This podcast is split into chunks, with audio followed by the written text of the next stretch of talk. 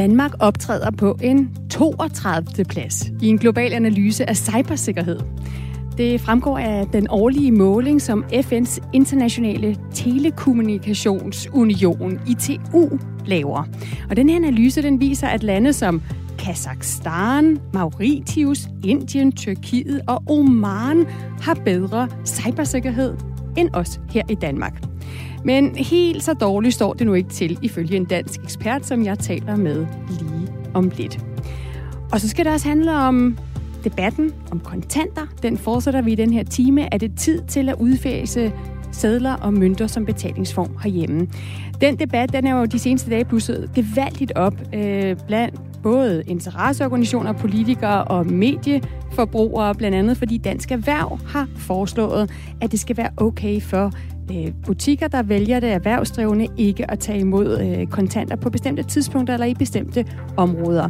Men hos Smukfest, altså Musikfestivalen i Skanderborg, der er man slet ikke i tvivl. Hvad festivalen hælder til, det skal vi høre mere om klokken cirka kvart i ni. Du har tændt for Radio 4 Morgen, som i dag bestyres af mig, Stine Krohmann Dragsted. Velkommen til.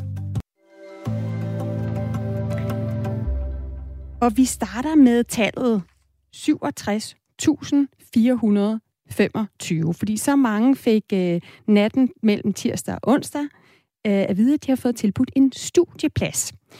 Og øh, det tal skal vi dykke lidt ned i, hvad det øh, gemmer øh, over. Altså for eksempel så øh, gemmer der sig bag det tal et fald i personer, der vil læse en velfærdsuddannelse, altså for eksempel sygeplejerske, lærer og pædagog. Lige før nyhederne, der talte jeg med formanden for det pædagogernes fagforening om, hvilke konsekvenser det kan få for forældre og børn. Og nu skal vi høre fra Stefan Hermann, formand for Danske Professionshøjskoler, som øh, også mener, at det er et problem. Det er ikke et problem for os at uddanne lidt færre. Det kan vi sagtens gøre godt og glimrende. Men det er altså et problem for elever i skolerne, det er et problem for børn i dagtilbud, det er et problem for for syge mennesker, der skal have en rigtig medicin, hvis der ikke er uddannet personale. Ja, altså en tendens for de nye tal fra Uddannelses- og Forskningsstyrelsen, der viser, at der er færre, der så ind på de her velfærdsuddannelser, som der ellers er behov for flere på. Øhm, og der er politiske mål om, om, om det modsatte. Flere sygeplejersker, flere skolelærer og socialrådgivere og øh, pædagoger. Lad os lige prøve at dykke lidt ned i, i den tendens og andre tendenser sammen med dig, Camilla Torgård. Godmorgen. Godmorgen. Du er områdeschef hos øh, Danmarks Evalueringsinstitut. Hvorfor er politikerne ikke lykkedes med at lokke flere unge til, hvis vi nu skal starte med de her velfærdsuddannelser, som igen i år ser et fald? Jamen, det er jo et rigtig godt spørgsmål. Altså det her med velfærdsuddannelserne, det er jo lidt et, et eksempel på, at politikerne har nogle drømme, men øh, det matcher ikke helt de studerende eller de unge menneskers drømme, når de søger ind på uddannelserne. Vi ved, at unge mennesker de er rigtig optaget af det arbejdsliv, der venter på den anden side af en uddannelse. Og selvom der altså er altså rigtig mange, der har søgt de her uddannelser, så er det ikke så mange, som man gerne vil have. Øhm, og noget af det, man kan spekulere i, er jo, øh, hvordan de ser ind i det arbejdsliv, der venter på den anden side. Øhm, og nogle af de uddannelser, hvor vi kan se, der, der er langt færre, der har søgt i år øh, af velfærdsuddannelserne, det er jo pædagog og sygeplejerske. En ting er, at der er blevet optaget færre, men der var faktisk et endnu større fald i øh, de unge, der prøvede at komme ind på de her uddannelser. Øhm, og både pædagog og sygeplejerske er jo nogle af dem, der har været meget omtale af i medierne, øh, og også omtale af de arbejdsvilkår, som venter på den anden side. Øhm, så det er jo i hvert fald noget af det, man måske kan spekulere i. Mm. Lige for lidt siden, der talte jeg med formanden for pædagogernes fagforening Bub, øh, Bubel, altså Elisa Rimpler, og ifølge hende, ja. der er det altså politikerne, der bærer en stor del af skylden for, at det færre uddannelser, uddanner sig til lige præcis pædagog. Der er altså brug for handling, og der er brug for, at politikerne laver en rekrutteringsplan, sætter sig sammen blandt andet med os øh, og arbejder med alle de skruer, der kan drejes på for at vende udviklingen. Så hvis vi taler ansvar, så lyder det for Danmarks Lærerforening, øh, der lyder, eller Pædagogforening, der lyder budskabet, at, øh, at politikerne må tage ansvar, og det gør det også for Danmarks øh, Lærerforening. Øhm, Camilla Thorgård, er det kun politikernes skyld, eller kunne fagforeningerne, lærerne eller pædagogerne selv også gøre noget for at få flere unge tiltrukket til de her fag? Øhm, ja, altså man kan jo sige, at politikerne har jo mulighed for ligesom at dreje på de store tandhjul. Øh, I princippet kunne de jo lukke nogle uddannelsespladser på for eksempel de lange videregående uddannelser, og på den måde øh, presse flere unge til øh, kun at kunne komme ind på en uddannelse, hvis de søger nogle af de her uddannelser. Det er jo den helt hårde løsning, som selvfølgelig øh, er noget, politikerne kan vælge at gøre.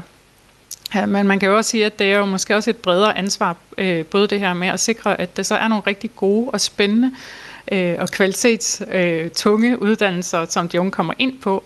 Øh, og det er jo også uddannelsesinstitutionerne, der er ansvarlige for det. Og samtidig kan man jo sige, at øh, alle har jo også et øh, ansvar for, hvordan man taler om de her uddannelser, og det arbejdsliv, der vælger, venter. Øh, og der har fagforeningerne jo også et ansvar i at, at både sikre måden, man taler om det på, men også de vilkår, som der reelt er. Øh, så det er jo nok øh, noget, hvor der er rigtig mange aktører, der, der kan have nogle forskellige vinkler ind i det, og nogle forskellige handlemuligheder.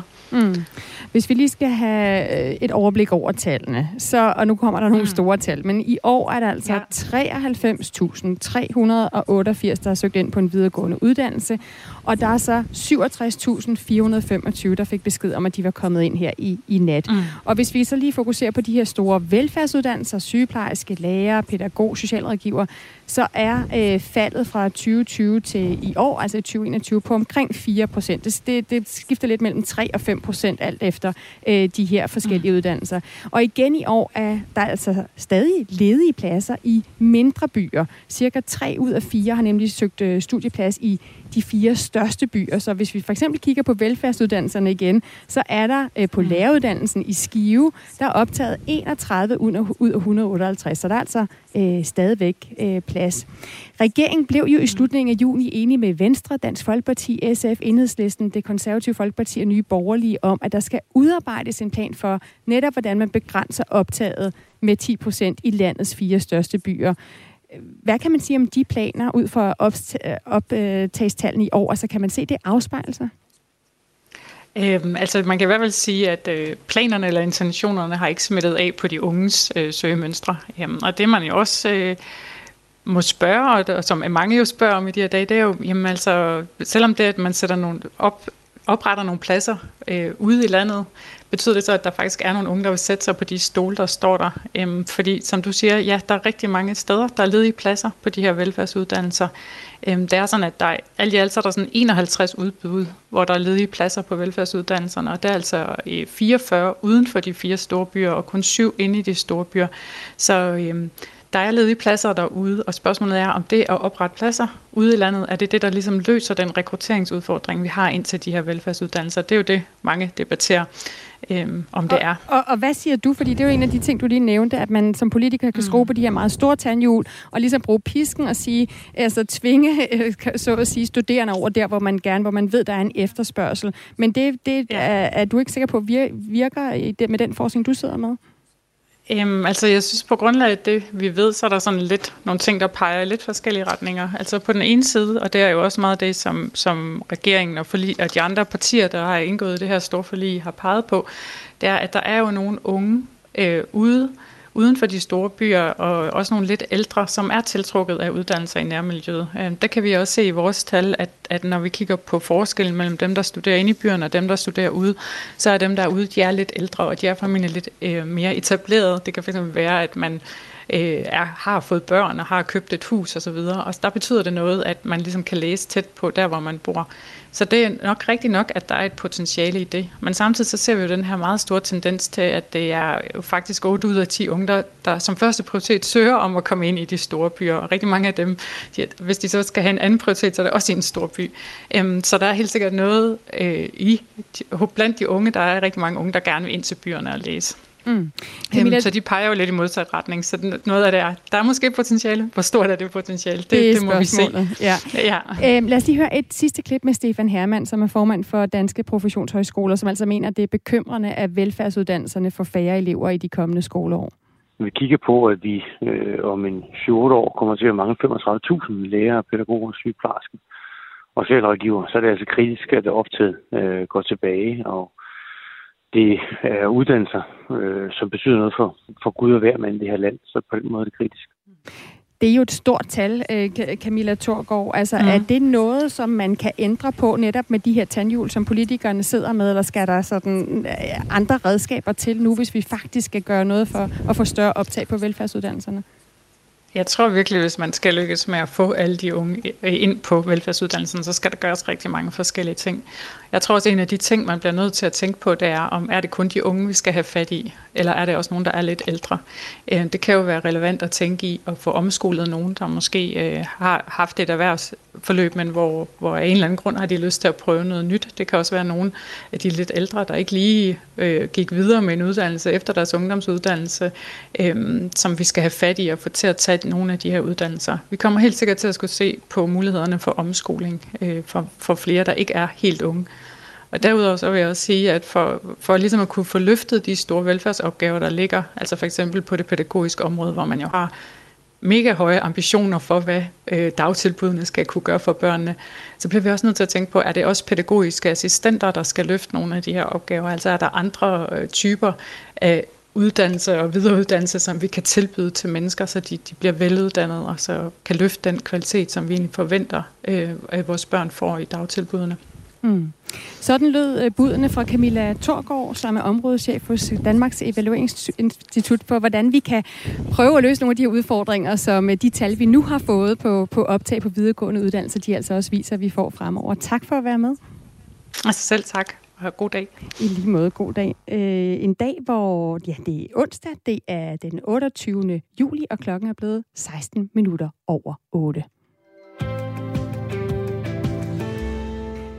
Og nu skal vi til Libanon, som lige nu befinder sig i både en økonomisk og en politisk krise. Siden midten af juli, der har landet let efter en ny mulig regeringsleder, fordi den mand, som skulle have været den næste premierminister, Said Hariri, han opgav at danne regering. I stedet for, så skal Libanons formodede mest rige mand, Najib Makati, han skal nu forsøge at danne regering med sig selv som premierminister. Og nu skal vi se her. Øh, Anne-Christine Røn skulle jeg gerne have igennem nu fra Tripoli. Godmorgen. Godmorgen. Du, øh, du er med fra Tripoli, som altså er Libanons anden største by, og det er du jo. Du er dernede, fordi du er phd studerende på Aarhus Universitet, og du forsker i civilsamfundsorganisationer, som er i opposition til dem, der har magten i Libanon. Øhm, et, en, en stor mundfuld at, at forske i, Anne-Christine Røn, øh, og jeg vil meget gerne øh, komme ind på det, men jeg vil gerne starte med at spørge dig om, sådan helt konkret i Libanon. Altså, det er jo et sted, som ja, måske en del danskere har været i. Beirut har været øh, i, i hvert en del år efter krigen. Et sted, man godt kunne tage ned og, og nyde en god ferie. En, en dejlig by. Øh, Tripoli også. Men når du bevæger dig rundt i gaderne lige nu, hvad er det så for, for en by og, og et land, du ser? Hvad er situationen? Jamen, situationen har ændret sig meget over de sidste jamen, bare 12 måneder. Det, man kan se aller tydeligst, det er måske, at elektriciteten svigter rigtig meget. Libanon har aldrig rigtig været øh, helt øh, dygtige til at levere øh, 24-7 strøm, men lige nu så ser man, øh, at strømafbrydelserne er blevet længere og længere og længere. Øh, lyskrydsene virker for eksempel ikke. Men en anden ting, man lægger mærke til, det er priserne, som er steget helt grotesk. Øh, siden jeg var her sidst for, for lidt over et år siden, der er de blevet mangedoblet. Og, og det gør selvfølgelig også, at øh, de almindelige libanesere, som bliver betalt i libanesiske pund, de har ret svært ved at få råd til helt basale ting. Mm. Og Libanon står jo udover at stå i en økonomisk krise, så er de jo også ramt af, af corona, som, som mange andre lande. Hvad betyder det så helt konkret øh, med den her øh, enorme øh, inflation for almindelige libanesere? Så er der mulighed for at købe øh, medicin, eller altså, hvordan påvirker det deres hverdag konkret? Jamen altså i forhold til, til sundhed helt generelt, jamen, så ser man også en stor krise, som blandt andet øh, viser sig ved, at, at øh, hospitalerne rundt omkring i landet har svært ved at få strøm nok til at holde deres generatorer i live, øh, og til ligesom at holde de maskiner i live, som de kan bruge til at behandle folk med. Og derudover så er der stor mangel på medicin, og det skyldes også den økonomiske krise i landet. Øh, den økonomiske krise øh, har betydet, at man ikke har kunnet få skaffet dollars. Og det er altså dollars, man bruger, når man skal importere varer, som for eksempel medicin, ind i Libanon. Og det gør faktisk, at både hospitalerne mangler medicin, men især de øh, apoteker, som ligger rundt omkring i landet, og som private mennesker kan gå ind og købe for eksempel smertestillende i osv., de har stort set ingenting tilbage. Jeg hørte en, øh, en ven fortælle mig, at han havde været på et apotek, og det eneste, de havde haft, øh, det havde været øh, håndsprit nærmest og mundbind. Mm.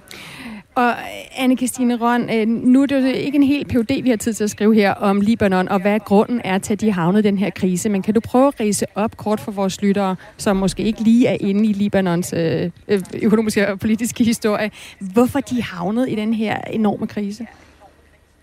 Jamen, kort fortalt, øh, så stoppede den libanesiske borgerkrig i 1990, og der stod man ligesom og skulle genopbygge landet.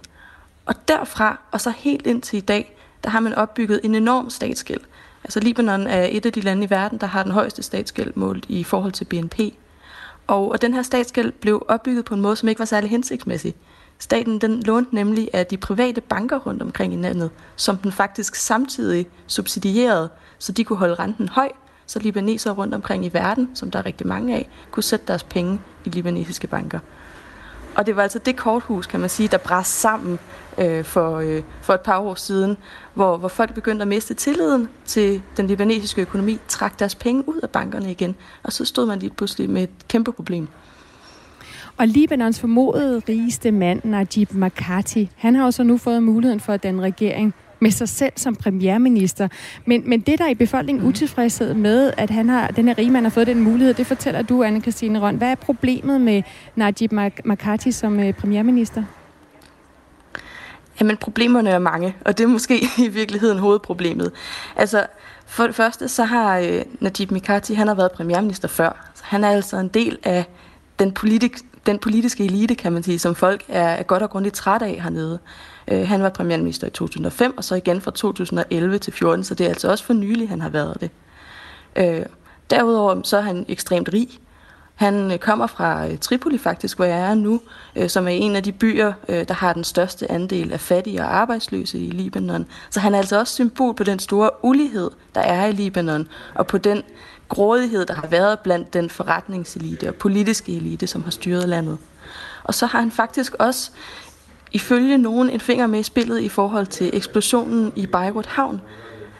Altså han var premierminister på det tidspunkt, hvor øh, det ammoniumnitrat, der eksploderede, øh, det blev sejlet ind i havnen. Og derfor så er der også mange, der mener, at han er særlig problematisk at sætte ind som premierminister netop nu, øh, næsten et år efter eksplosionen skete.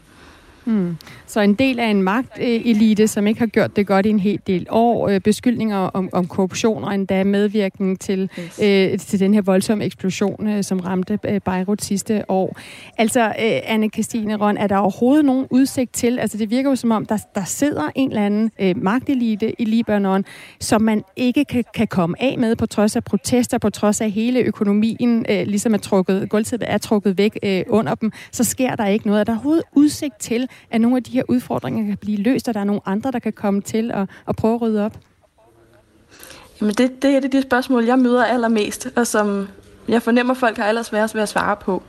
Altså, hvis man tager temperaturen på folk på gaden, så kan man se, at der er, der er ret stor modløshed. Større end hvad jeg har set før, faktisk. Øh, det sagt, så er der et håb. Øh, der er nogle nye civilsamfundsorganisationer, der har øh, der er opstået i løbet af de seneste år. Og særligt protesterne, øh, som startede i 2019, har været med til at sætte gang i en politisk bevidsthed blandt libaneserne, som måske ikke var der før. Så man begynder at tale om, at der kan være et alternativ, at man kan også være politiker og ikke komme fra den her magtelite. Og der er en masse nye politiske partier også, som prøver lige nu at opstille nogle valgprogrammer til valget, som efter planen skal, skal foregå næste år, altså parlamentsvalget. Mm. Anne-Christine Røn, det er jeg sikker på, at du kommer til at, at følge med i de her nye tendenser, altså phd studerende fra Aarhus Universitet, lige nu i Tripoli, hvor du forsker i, ja, hvad det blandt andet er, der sker blandt civile øh, samfundsorganisationer, der er i opposition til dem, der har magten i Libanon, som vi i hvert fald kan konkludere ikke har, har gjort det, det særlig godt. Tak for at være med. Tusind tak skal du have. God dag. God dag. Øh, Vagn skriver ind på 1424 til mig, øh, libaneserne har ikke rent vand i hanerne og ingen strøm, og det skyldes korruption. Og det tror jeg, at der generelt er stor enighed om, og så er det store spørgsmål så, øh, hvordan i alverden Libanon øh, kan komme videre. Det er et meget svært spørgsmål, som, øh, som jo så blandt andet en dansk phd studerende prøver at, at forske i. Det er en historie, vi følger, men en anden, som vi skal til lige nu, og som vi øh, også har fulgt hele morgenen, det er selvfølgelig, at der har siddet ja, over 90.000 i nat og ventet spændt på, om de er kommet ind på den videregående uddannelse, som, som de er søgt ind på. Og det er der jo så altså lige over 67.000, der er. Og en af dem, det er dig, Daniel Dawson, Dawson Jensen. Du er 21 år fra Vejen. Godmorgen. Godmorgen. Øh, og du har for kort tid siden fået svar på, at du er kommet ind på et drømmestudie. Hvad er det for et drømmestudie? Uh, det er noget, der hedder IT-arkitektur på Aarhus Erhvervsakademi. Og så, øh, så skal jeg jo lige starte med at spørge, øh, er du glad for, at du kom ind? Hvorfor var det lige præcis det studie, du drømte om at komme ind på? Ja, jeg er mega glad. Øhm, jeg, som mange andre, har haft rigtig svært ved at finde ud af noget. Altså finde noget, som jeg har lyst til at læse. Og så jeg fandt jeg så endelig noget, der lige passede til mig, og så er det jo fedt nok, at jeg kom ind på det. Eller så vidste jeg sgu ikke lige, hvad jeg skulle have gjort af mig selv. Og hvorfor har det været svært for dig at finde ud af, hvad du, hvad, hvad du, skal, hvad du skal læse? Jamen, jeg tror, ligesom mange andre, jeg bare var et sted i mit liv, og ikke rigtig vidste, hvad, hvad der skulle ske efter gym. Og så, øh, så har jeg bare gået og holdt lidt øh, fri og ventet på, at der ligesom fandt lidt ned og der ramte øh, spottet, og det gjorde det så. Og så prøv lige at sætte nogle ord på, hvad det er ved IT-arkitektur på Aarhus Erhvervsakademi, som, som gør, at du tænker, det her det er mit drømmestudie. Hvad er det, du kan se dig selv i, øh, i det? Jeg synes bare, at øh, IT det er, som, det som overordnet er et øh, meget interessant felt, hvor der er så mange forskellige muligheder inden for det, og så øh, synes jeg, at det her det var en god bund at ligge. Og så også Erhvervsakademiet lyder som et rigtig fedt sted at læse. Mm. Øh, så det er bare det, der trækker mig også lidt til det.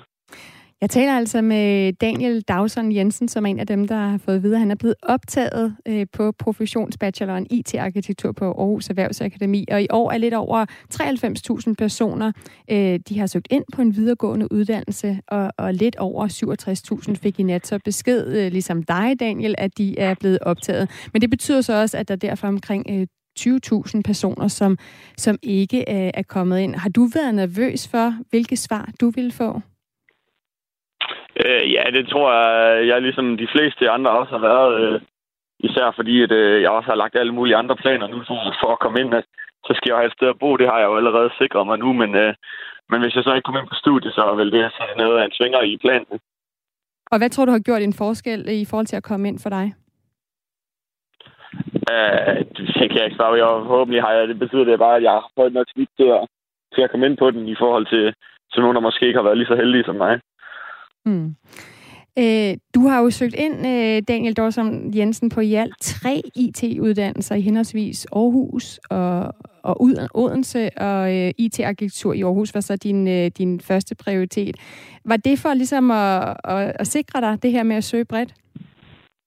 Ja, helt klart, fordi jeg vidste nemlig ikke på det tidspunkt, øh, hvad, man, hvad det krævede at komme ind på den her IT-arkitektur. Så og jeg fandt den igennem IT-økonomi, som jeg også vidste, jeg gerne kunne læse, hvis det var, gik helt galt med IT-arkitektur. Så, så jeg sikrede mig ligesom bare mig selv, plus jeg gav mig nogle andre valgmuligheder, hvis det nu kom til det.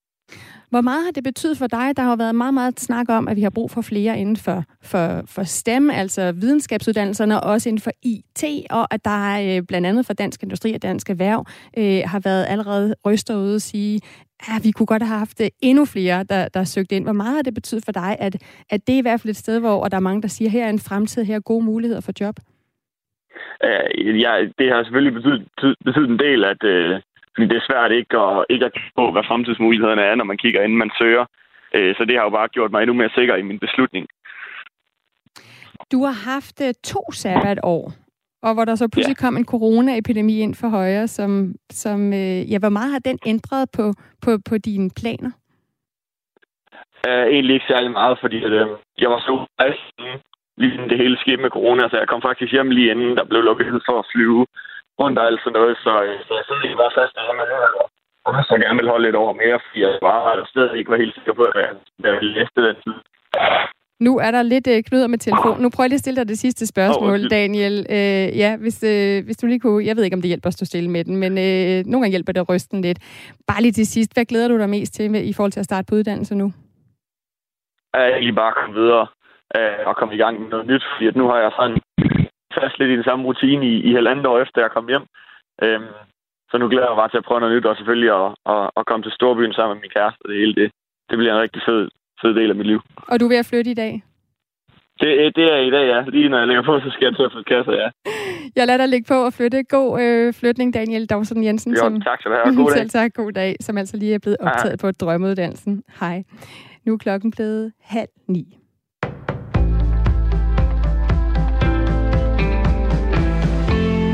Over 67.000 studieansøgere har ved midnat i nat fået besked om, at de er blevet optaget på en videregående uddannelse. Men der er samtidig hundredvis af uddannelser, der har ledige pladser. Der er i alt 424 uddannelser, der endnu ikke er fyldt op. Det er 51 flere end sidste år, og 32, år, 32 flere end i år 2019, viser en opgørelse fra Uddannelses- og Forskningsstyrelsen. Flest ledige pladser er der i Region Syddanmark, hvor 134 uddannelser stadig kan tage et antal studerende ind. Og det er blandt andet bacheloruddannelser inden for humaniora, teknisk videnskab og samfundsvidenskab, hvor der stadig er pladser. I alt er der over 14.000 ledige pladser på uddannelser landet over, og samtidig så har 11.200 kvalificerede ansøgere til landets videregående uddannelser fået at vide, at de ikke er kommet ind på den uddannelse, de ønskede. Pædagog, sygeplejerske, socialrådgiver og læger ligger igen højt på listen over studier, der optager flest nye studerende. Alligevel så falder antallet af studerende i de samme fag. Og det har det gjort de sidste, sidste par år, og det kommer altså til at have betydning i fremtiden. Det siger Stefan Hermann, der er formand for Danske Professionshøjskoler. Om en 14 år kommer til at mange 35.000 læger, pædagoger og sygeplejersker og socialrådgiver, så er det altså kritisk, at optaget øh, går tilbage. Og det er uddannelser, øh, som betyder noget for, for Gud og hver mand i det her land. Der er eksempelvis 5% færre, der har søgt ind på pædagoguddannelsen i år, sammenlignet med sidste år, viser tal fra Uddannelses- og Forskningsministeriet. Så der skal en national handlingsplan til, der skal sørge for flere studerende til de fire store velfærdsuddannelser, og det bør politikerne have mere fokus på, mener Stefan Hermann det er ikke et problem for os at uddanne lidt færre. Det kan vi sagtens gøre godt og glimrende. Men det er altså et problem for elever i skolerne, det er et problem for børn i dagtilbud, det er et problem for, for syge mennesker, der skal have en rigtig medicin, hvis der ikke er uddannet personale. Det sagde formanden for de danske professionshøjskoler, Stefan Hermann. Tre armenske soldater er blevet dræbt under kampe mod styrker fra Azerbaijan. Det oplyser Armeniens forsvarsministerium ifølge nyhedsbyrået Reuters. Forsvarsministeriet oplyser videre, ifølge det russiske nyhedsbyrå TASS, at kampene begyndte natten til i dag i et nordøstligt område nær grænsen til Azerbaijan, og det var fremprovokerede enheder fra netop Azerbaijan. Ifølge Forsvarsministeriet er kampene klokken 7 lokal tid stadig i gang, og der er angiveligt dræbte på begge sider. Armenier og azerbaijanske styrker de udkæmpede sidste år en blodig konflikt fra september til november over Nagorno-Karabakh-regionen. Seks ugers kampe blev bragt til ophør takket være en russisk meldet fredsaftale. De ekstraordinære foranstaltninger i Tunesien er midlertidige. Det forsikrer Udenrigsministeriet i en erklæring. Udenrigsminister Otman Jarendi ringede i går til sine kolleger i Tyrkiet, Frankrig, Italien og Tyskland for at berolige dem. Og ifølge udenrigsministeren har hans kolleger lovet at fortsætte med at støtte det unge demokrati.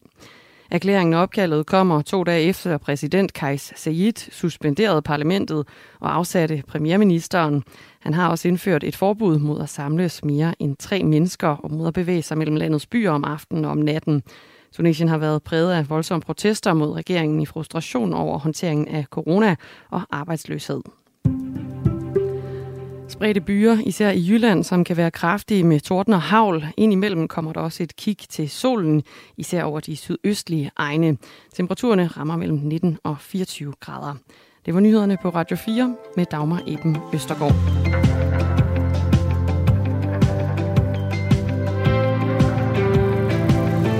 Som vender tilbage om godt 26 minutter med flere nyheder. Indtil da, så står jeg i studiet, hedder Stine Krohmann Dragsted, og det er Radio 4 Morgen, som øh, du har tændt for den 28.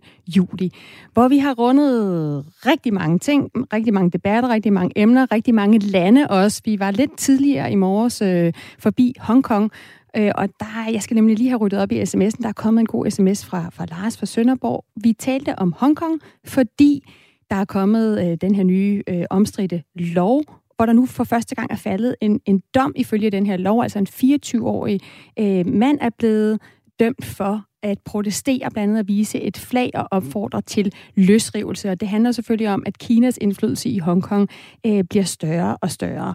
Lars fra Sønderborg skriver ind, når det er i Polen eller i Ungarn, at der er problemer med demokratiet, så kan vores regering godt komme på barrikaderne, men nu var det i et stort autoritært land, hvor vi har eksportinteresser, der, hvor der faldt en dom over en demokrat, og så er de mærkeligt nok stille.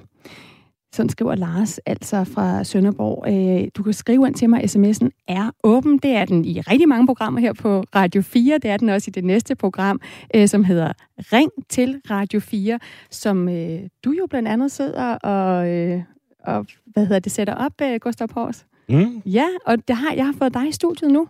Lad os uh, tale lige om lidt om, hvad det skal handle om i dag, fordi det ja. er også noget af det, vi har talt rigtig meget om uh, her på Radio 4 Morgen. Jeg kan godt lige sige et lille hint til lytterne. Det er uh, det kontantløse uh, samfund. Men inden da, mm. så, så har du simpelthen jeg, jeg ved ikke, om du har sagt ja til. Du er i hvert fald blevet tvunget ind her i studiet for at være med i den her fødselsdagsquiz, som vi simpelthen holder fast i her over sommeren, øh, og som I lytter jo altså også, jer der er hurtige på tasterne, meget gerne må være med til at give et bud på. Øh, de sidste par dage har der været nogen, der har været rigtig gode til at gætte med. Det er sådan, at jeg nævner en række kendte personer, der har fødselsdag i dag, en række begivenheder, der har øh, jubilæum i dag, og så skal du, øh, Gustav Pors Olsen, så skal du... Øh, øh, ligesom lave den rigtige rækkefølge i ja. de her personer og begivenheder. Og det er en, det kan jeg godt advare om, fordi i går fik øh, Stefan, din kollega, jo fem rigtige. Det er en, det er en svær en i dag.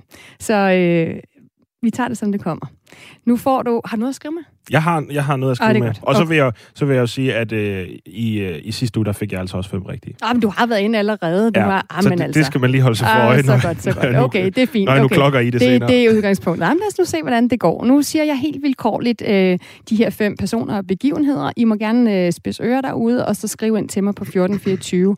Start med R4, hvis I har et bud på rækkefølgen. Hugo Chavez, Venezuelas tidligere præsident, bliver født. Det skete på den her dato, men selvfølgelig ikke i dag. Jim Davis, amerikansk forfatter og tegner bag tegneserien Garfield, bliver født. Altså den her store kat, som er ret så glad for mad.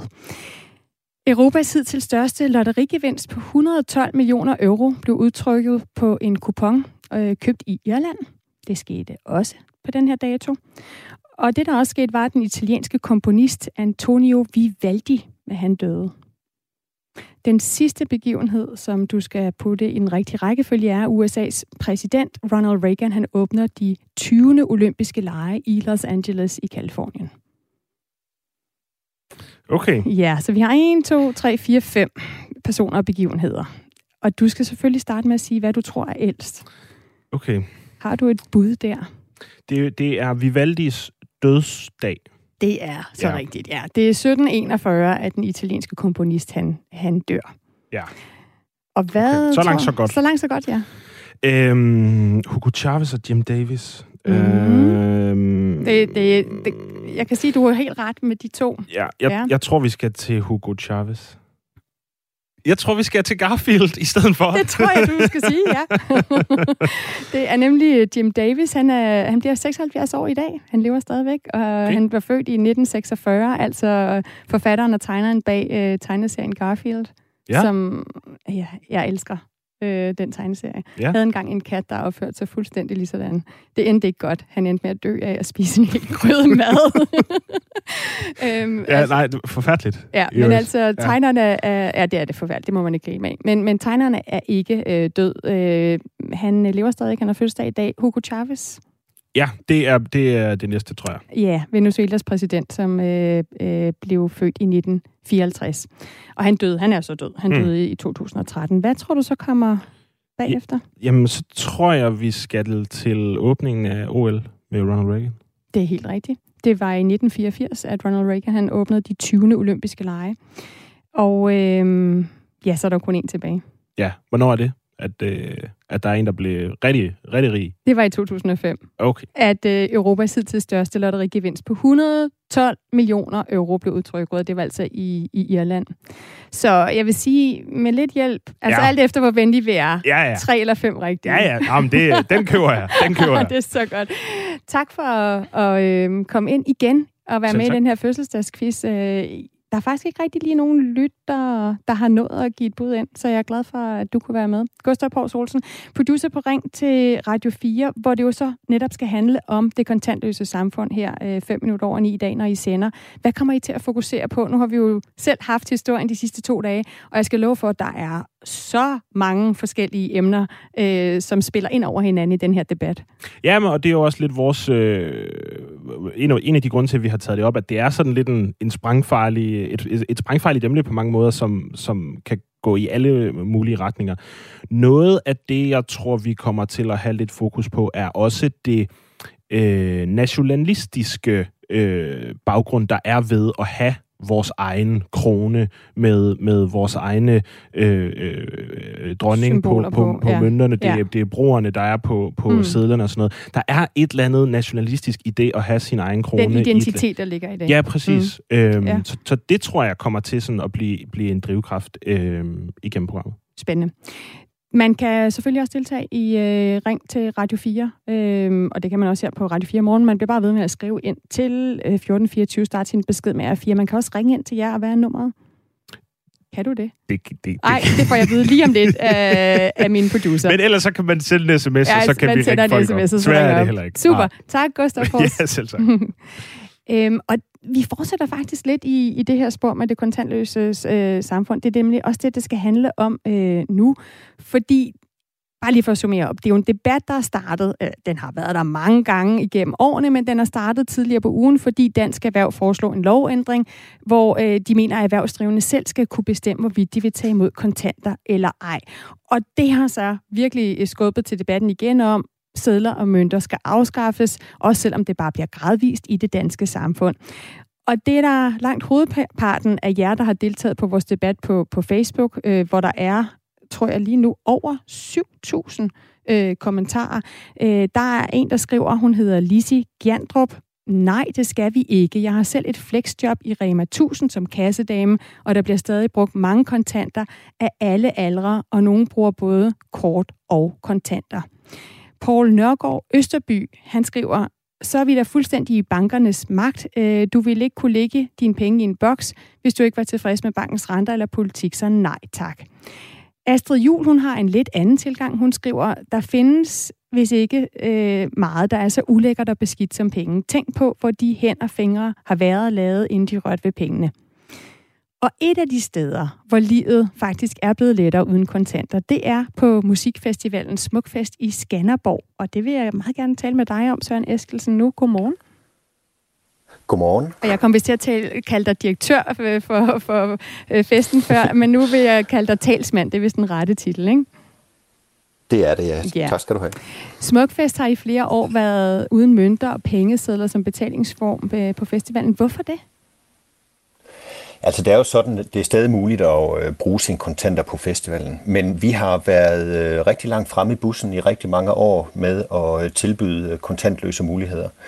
Og konkret så, så betyder det hos os, at man har en, en chip på sit armbånd, som man kan bruge til at betale med. Og alt sådan noget, det kan man ordne hjemmefra, inden man møder op til antidagligdag her hos os. Så prøv lige at, at, at uddybe, hvilke ulemper det, det var, at I synes, kontanterne havde, som gjorde, at I har gået over til de her andre betalingsformer på Smukfest?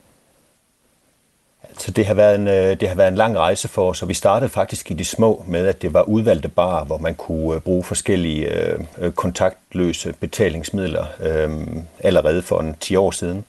Og så gradvist så, øh, så har vi jo bevæget os over i, at, øh, at stort set øh, alle transaktioner i dag foregår kontaktløst.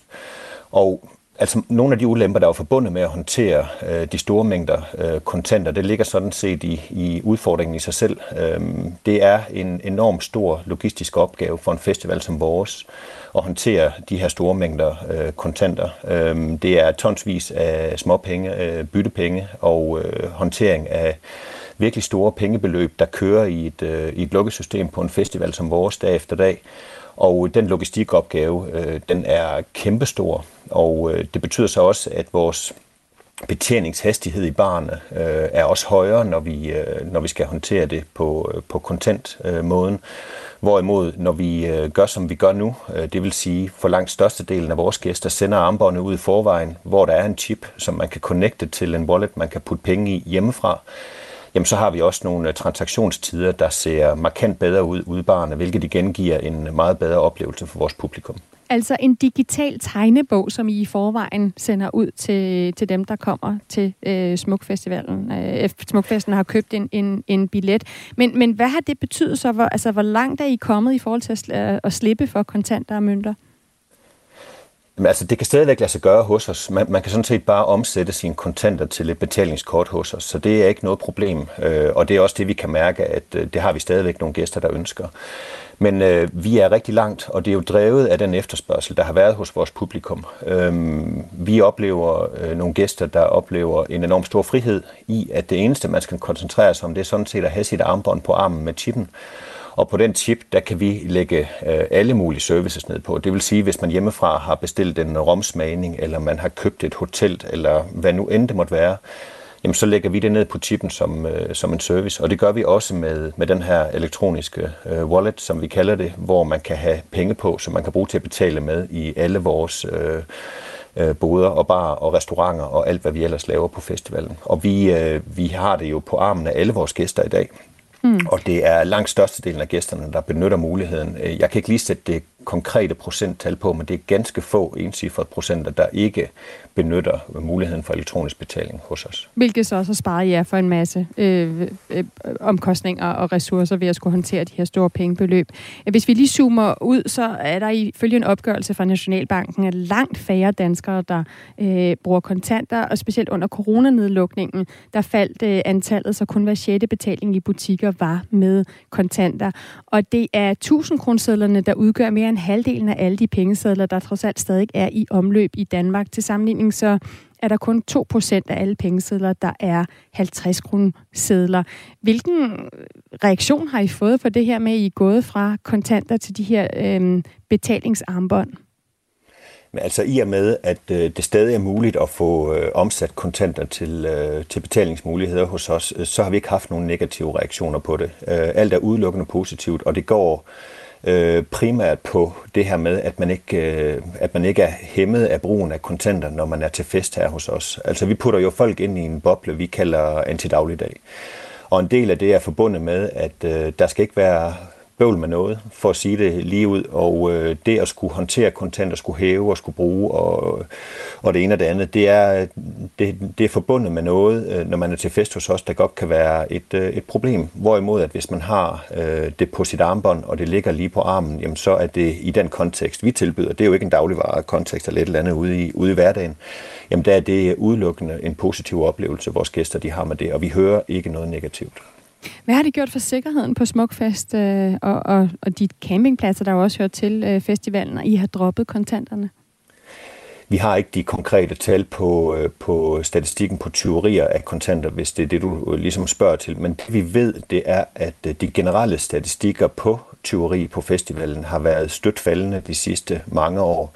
Og øh, vi har da en formodning om, at øh, det også øh, er noget, der indvirker på det. At der ikke er noget, der er, er attraktivt på samme måde at gå efter i teltene, øh, i forhold til, hvis nogen skulle, øh, skulle ønske at, at fratage andre deres værdier her. Og øh, det synes vi jo er en enorm positiv udvikling oven i det her, vi taler om lige nu. Mm. En ting er jo en festival, som du også selv nævner. Noget andet er øh, altså andre dele af det danske samfund, hvor man for eksempel skal ud og, og, og købe ind, eller på anden måde øh, forbruge. Tror du, altså kan du se, at man kunne opleve nogle af de samme fordele, som I har oplevet, hvis vi i højere grad dropper kontanterne? Og hvad vil dit råd være til, hvordan man ligesom skal gøre det? Fordi det virker som om, at det, vi i virkeligheden diskuterer, i stedet for bare at diskutere for og imod, det er, men øh, hvad er det for nogle redskaber, vi skal bruge for at have alle med, hvis vi i højere grad, som det ser ud nu, simpelthen er ved at, at droppe at betale med sedler og mønter? Altså det er jo svært at lave en generalisering, der går på de oplevelser, vi har på en festival som vores, fordi præmissen er ligesom anderledes. Altså her møder man op i ganske få dage og, øh, og, skal, og skal have mulighed for at, at have en virkelig god oplevelse, uden at tænke på, på for meget øh, andet end det. Men øh, altså, den oplevelse, vores gæster har, øh, er jo ligesom det her med, at det, at det foregår øh, problemfrit, når man står øh, ude og skal, skal betale for sine ting. Hvorvidt det kan bruges som en generalisering over i det almindelige samfund, det, det er virkelig, virkelig svært at sige. Men øh, vores oplevelse øh, er, at øh, det er noget, der tager tid, og, og det er noget, der kræver en tilvælling. Og det er også noget, hvor der ligesom Øh, altså der skal ligesom følge nogle fordele med på en eller anden måde, fordi hvis, hvis vi bare for 10 år siden havde konverteret til rent kontantløs, så havde det været et ramaskrig. Hvorimod at den øh, langsomme rejse, vi har været på, gør, at vi i dag står et sted, hvor, øh, hvor, hvor der ikke er noget negativitet forbundet med det, at, øh, at vores struktur er, som den er. Mm. Tak for de indspark, øh, Søren Eskilsen. Må jeg lige spørge dig, hvor står du egentlig selv helt personligt? Altså, hvor, hvor, hvor lang tid siden er det, du har haft øh, en seddel eller en mønt op af, af tegnebogen?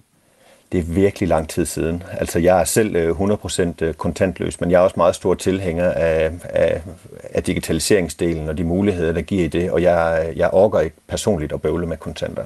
Hmm. Sådan sagde altså Søren Eskilsen, talsmand for Smukfest. Tak for at være med. Velbekomme.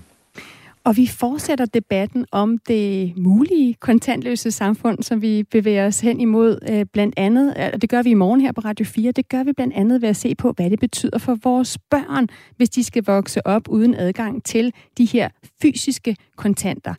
Øh, og som sagt, så kører debatten jo også livligt på vores Facebook-side, og her der skriver Karina Christensen blandt andet lige præcis om det her med, med børnene. Hvordan skal vi give vores børn lommepenge uden kontanter? Altså, hvordan skal de lære, hvad penge er, hvis det bare er et kort? Jeg vil meget gerne høre fra dig, hvis du har erfaringer eller en holdning til det aspekt. Du kan skrive ind til sms'en her til mig på 1424. Du starter din besked med R4. Det kan du også gøre efter udsendelsen. Vi skal nok øh, kigge sms'erne igennem. Mister vores børn fornemmelsen for værdi, hvis de ikke bruger kontanter? Eller gør vi den i en bjørnetjeneste ved at sidde og tælle i mønter og pengesedler, fordi det alligevel er et digitalt samfund, de skal ud og gebærde sig i? Bruger du kontanter til at forklare dine børn om værdien af penge og forbrug? Skriv ind R4 og send beskeden, øh, beskeden afsted til 1424. Og så skal jeg lige nævne en ting, der er tjekket ind øh, på nyhedsrullen for kort tid siden, og det er, at tidligere overrabiner Bent Mjelker er død. Det oplyser hans familie. Fra 1969 til 1996, der var Bent Melchior overrabiner ved det mosaiske trosamfund. Bent Melchior, han blev 92 år.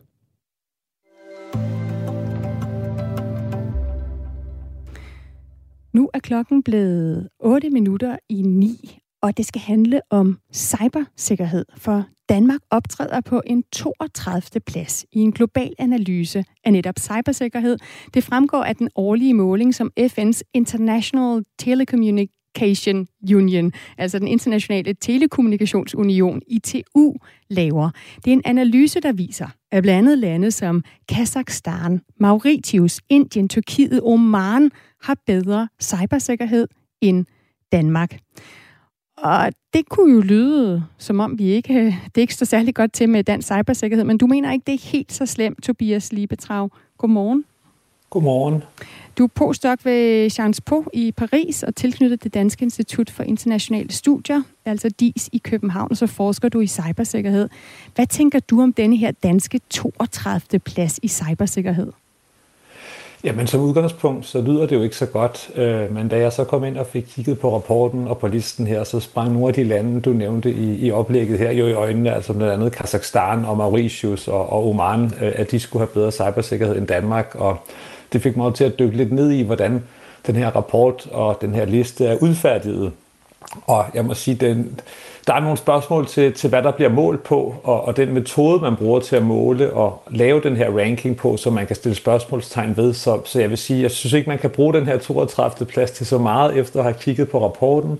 Blandt andet fordi den baserer sig på de svar, landene selv giver på en lang række spørgsmål i forhold til, til cybersikkerhed. Så der er altså ikke nogen, der har været ude og undersøge på det.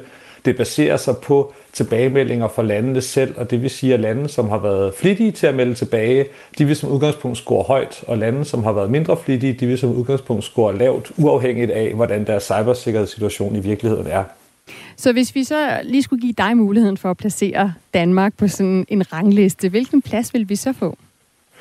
Ja, det er svært at, at give os en bestemt plads, men vi vil ligge markant højere op. Det tror jeg ikke, der er nogen, nogen tvivl om, og vi vil ligge langt højere end nogle af de lande, vi har nævnt. Men det kommer selvfølgelig også an på, hvad, igen, hvad det er, man måler på, når man siger cybersikkerhed. Fordi handler det om at beskytte vores kritiske infrastruktur og nogle af vores ministerier, for eksempel, og de store danske virksomheder, eller handler det om at beskytte dig og mig fra cyberkriminalitet og identitetstyveri og, og den slags, øh, at, at der vil givetvis ved Danmark komme ud på forskellige placeringer, afhængig af, hvad det er, man kigger på. Øhm, lige i den her analyse, der er jo kigget på noget helt bestemt. Øh, den, der er nemlig mål på fem parametre. Og hvis jeg lige skal, skal ramse dem op, så er de, om der er lovgivning inden for cyberkriminalitet og sikkerhed, om der fra det offentlige side gøres nok for at implementere tekniske kompetencer, om der er nationale strategier og organisationer til at etablere cybersikkerhed, og om der er tilstrækkelig kapacitet af kampagner og undervisningsforløb og uddannelse i udvikling af cybersikkerhed, og så til sidst, om der er etableret partnerskaber og samarbejde mellem offentlige myndigheder, virksomheder og lande. Altså en ret så stor mundfuld, man så har skulle svare på.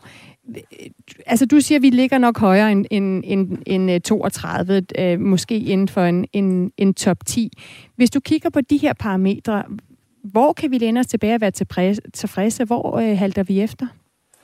Jamen, jeg tror ikke, vi kan læne os tilbage og være tilfredse på nogle af områderne, fordi lige præcis cybersikkerhed og digitalisering og truslen, der, der er, er jo kendetegnet ved at være ret dynamisk og udvikle sig hele tiden. Så det vil sige, at der er behov for, at vi konstant er opmærksomme på at udvikle både det juridiske rammeværk, det tekniske, vores cyberstrategi nationalt, kapacitetsopbygning, altså uddanne øh, flere IT-teknikere. Det har der jo været stort fokus på også her i morgen øh, i forhold til uddannelsesoptaget, der er for få stadigvæk, der søger ind på de her IT-uddannelser, og samtidig også samarbejdet mellem det offentlige og det private, fordi det er de private virksomheder, som i vid udstrækning både tilbyder cybersikkerhed, men også er dem, som skal beskyttes. Så der er behov for, for konstant at arbejde på alle fem parametre, og det gør vi også i Danmark. Det betyder selvfølgelig ikke, at man ikke kunne gøre mere, og man ikke kunne proppe flere ressourcer øh, i det her spørgsmål, både for privat og for offentlig side, men der er ikke nogen tvivl om, at man skal arbejde over hele paletten, hvis man skal fastholde en position, som er i toppen.